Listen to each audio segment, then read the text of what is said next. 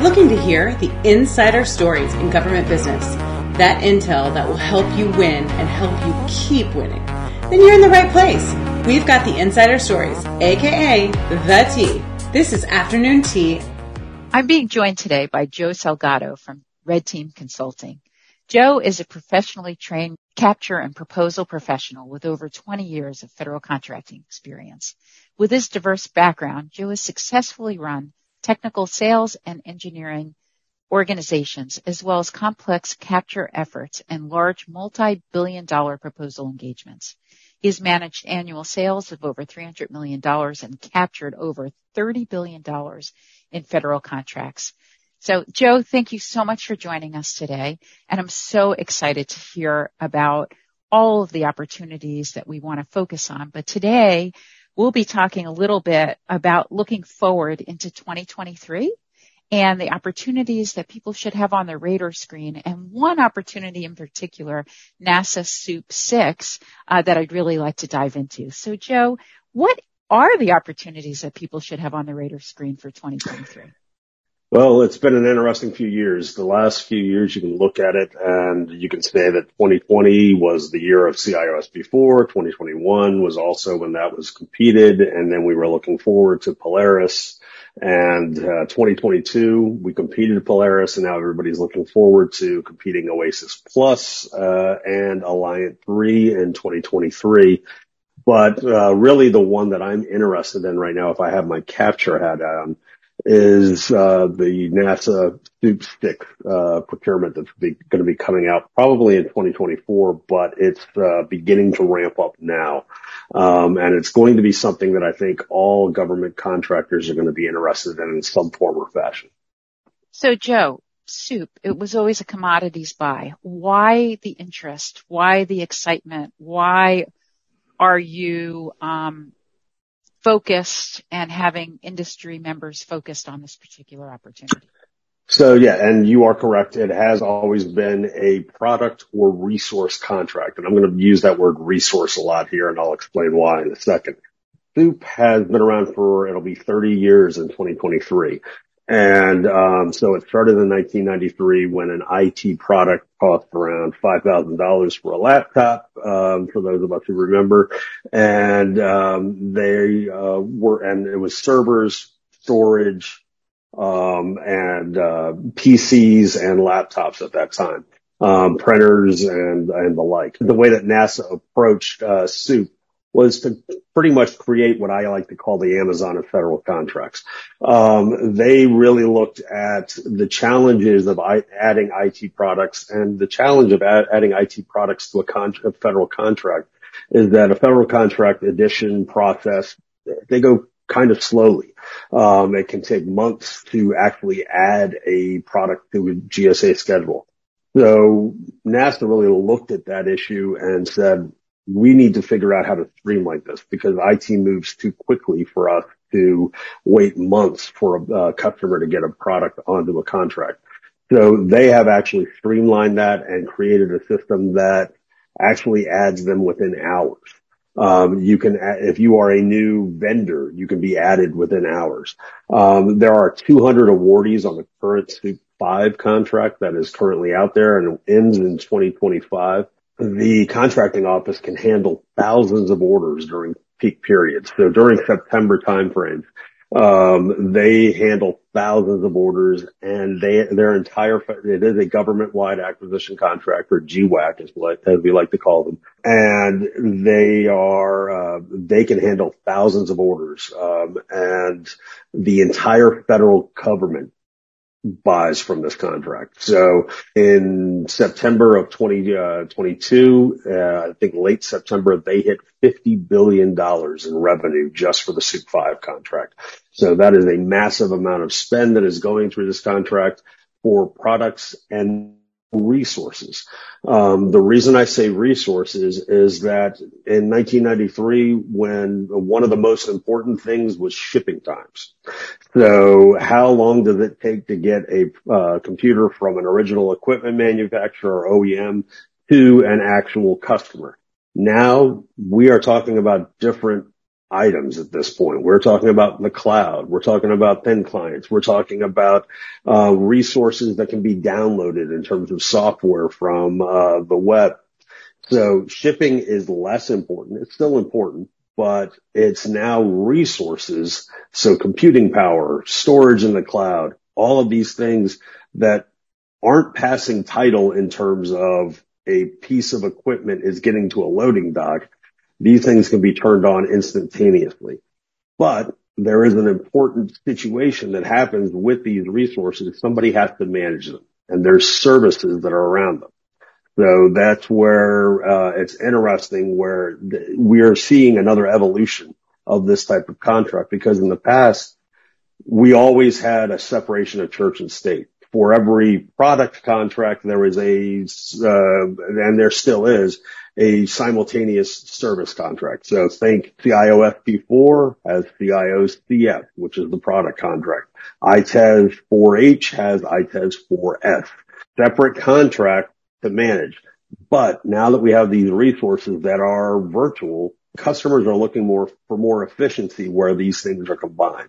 And I'm very interested to hear what NASA has to say about this new SEWP 6 because they are using the word services more than they ever had before. There's always been ancillary services, but I believe this will be more um, holistic as we see uh, what they have to say in November. And that's why government contractors have to be paying attention to this.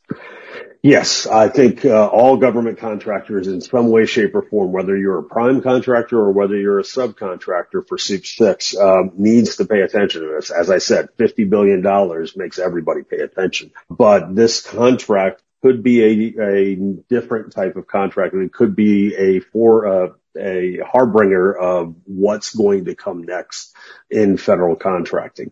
Um, most other product contracts have modeled themselves after SEWP since SEWP uh, figured out how to uh, uh, be a little bit quicker to market with uh, their products. So if they figure out the service side on top of that, the system administrators, the people that are doing web development, and they can provide that with the actual cloud resource. Because if you think about AWS, Microsoft, Google Cloud, all of those original equipment manufacturers or OEMs have worked through the existing channel that existed for product.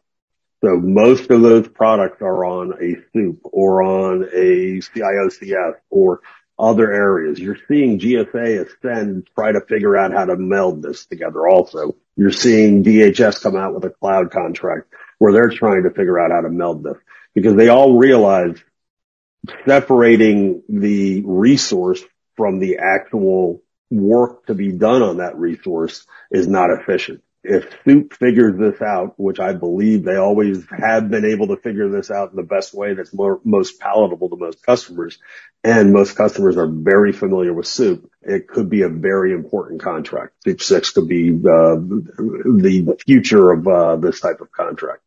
Excellent, Joe. So what should potential offerers be doing to prepare for SEWP 6? Great question. Um, the Reverse Industry Day um, has been announced for November 15th uh, for the local area. Um, you can register online. Uh, it's uh, also on FBO. Uh, there is a registration on there, and then there will be a West Coast swing of this Reverse Industry Day, and this is where uh, the NASA, uh, the SEWP office is going to come, and they are asking industry for recommendations on what to do on uh, several uh, topics, which include small business participation, because SEWP has always had a very large uh, small business participation, but there has been some changes to NAICS codes and uh, what they call a non-manufacturable. And when it comes to this, there are some challenges that NASA faces in terms of getting uh, what has traditionally been and I'm going to be very careful with the way I put this. Uh, there have been small businesses on SEWP are high revenue uh, resellers but it's low margin resellers. So it's not necessarily a large business in the fact that they are garnering massive profits with these sales. They are doing very low margin business. So, um, uh, the NAICS codes, uh, are more about employee sizes than they are about, uh, revenues. So there are some challenges in terms of melding these two together when it comes to how they will determine what a small business is or isn't. So there are some things that they're looking at for that, as well as uh, the scope of the technology products. They have always evolved their uh, the way that they bid this. And one big point, and uh, no pun intended when I say this, this will probably not be a point-based uh, solicitation. So we will be going back to writing. and uh, we will be talking about our management and we will uh, you will need to have technical writers uh, because you will be talking about technology so there are some things uh, that you could be doing to look at the old RFPs and figure out okay what uh, what is it uh, what is the the format of the way that NASA runs this procurement um, so you can very they have not changed that format across uh, all of the different SEWP contracts. So there will be some similarity to that is what I'm expecting. So there will be um, some writing involved. There will be some sourcing involved in terms of finding product to meet the specifications, and there will be some back and forth on questions because with any product contract, uh, you will see uh, a lot of technical questions going back and forth. Um, you would probably also want to talk to current SEWP 5 holders um, to understand what it means to be a SEWP contract holder. Um, and it is a very specific type of business because as I mentioned, you could be talking about hundreds, if not thousands of orders in the last two weeks of September. So does your infrastructure allow for handling that? it's not something that every, um, when it look, when you look at the resellers, uh, yes, they might have a few hundred employees, but some, some of those employees, half of those employees might actually be the order management or order fulfillment group uh, just to take in the orders as well as invoice the orders. Um, there is a lot of work that goes into doing that. So you've got to start thinking about, okay, what is it, what does it mean to do that? Um, and with all of these UX, I always tell anybody who's bidding, any company that's bidding these, is you look at it as a Chick-fil-A in terms of you are a franchise of these contracts. Um, you just as if you were starting a Chick-fil-A in a certain area, do you have the marketplace? Do you have the customers that you need to do this? Uh, you can win one of these and not drive any business through it. Uh, there are dormant contracts that exist for CISP4 or CISP3 as well as SEWP. Um, it is a situation where you will have to have the infrastructure that you need to drive the business through that. So, um, in some cases that means signing new agreements with OEMs that you probably haven't worked with before, but you have to have them. Um, you, uh, if you are going to be a valid SEWP holder, you have to be able to compete against those other 200 contracts and have the offering that they have. So really talking to SEWP 5 holders would be a very strong thing to understand um, just exactly how the contract runs um, and whether you have the infrastructure necessary to actually go after it. Excellent, Joe. Thank you so much. And I know that you'll be attending the Reverse Industry Day on November 17th. Definitely. And then following that, we will have a smaller event, just a webinar, so that we can report out um, with you, um, chatting Definitely. more about what I think that's heard. on November 17th, right? Exactly. I'm sorry. The, exactly. The Reverse Industry Day is on the 15th, and then the um, follow-up will be on November 17th so that we can really dive in to, to hear, to get your perspective, hear what they talked about, those kinds of things that contractors again need to do to prepare, uh, things that may have come out um, that are um, something that you didn't expect or others didn't expect. And certainly Joanne, the director, she's very innovative. She is always pushing the envelope. She's listening to industry. She is engaging Definitely. and has for years. Can you give us a little perspective there as well?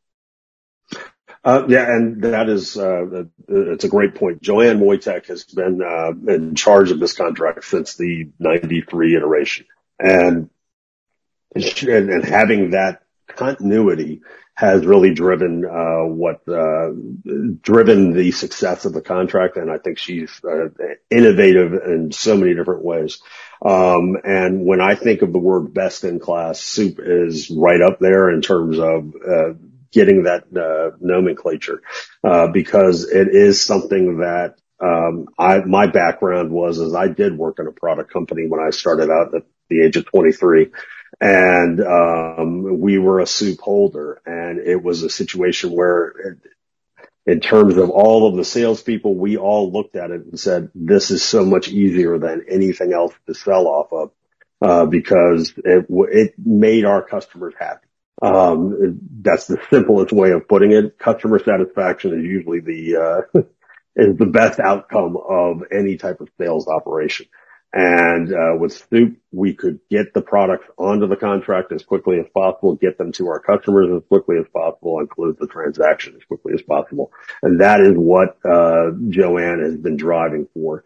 Um, and she looks at metrics and she figures out, and she figures out what the problem is going to be before that problem hits and has a solution for it. Um, and I see her doing that again, even with SEWP Six in terms of she's looking forward and not just reiterating what is done in the past and saying, okay, what's the next big thing? And I've, I've been watching the resource slash service issue, uh, both as a capture manager at a uh, small business who was a cloud company as well as as a consultant and seeing something's not working right here because we've got a customer satisfaction issue. So I see Joanne really addressing that again. That's great, Joe. Joe, thank you so much for your time. We're looking forward to re-engaging on November 17th following the industry day and uh, looking forward to talking to you more about it. Sounds great. Good talking to you too, Susan. Thank you for joining us for Afternoon Tea, a Federal Health IT production. If you have questions, input, or suggestions for upcoming shows, email us at afternoontea at g2exchange.com.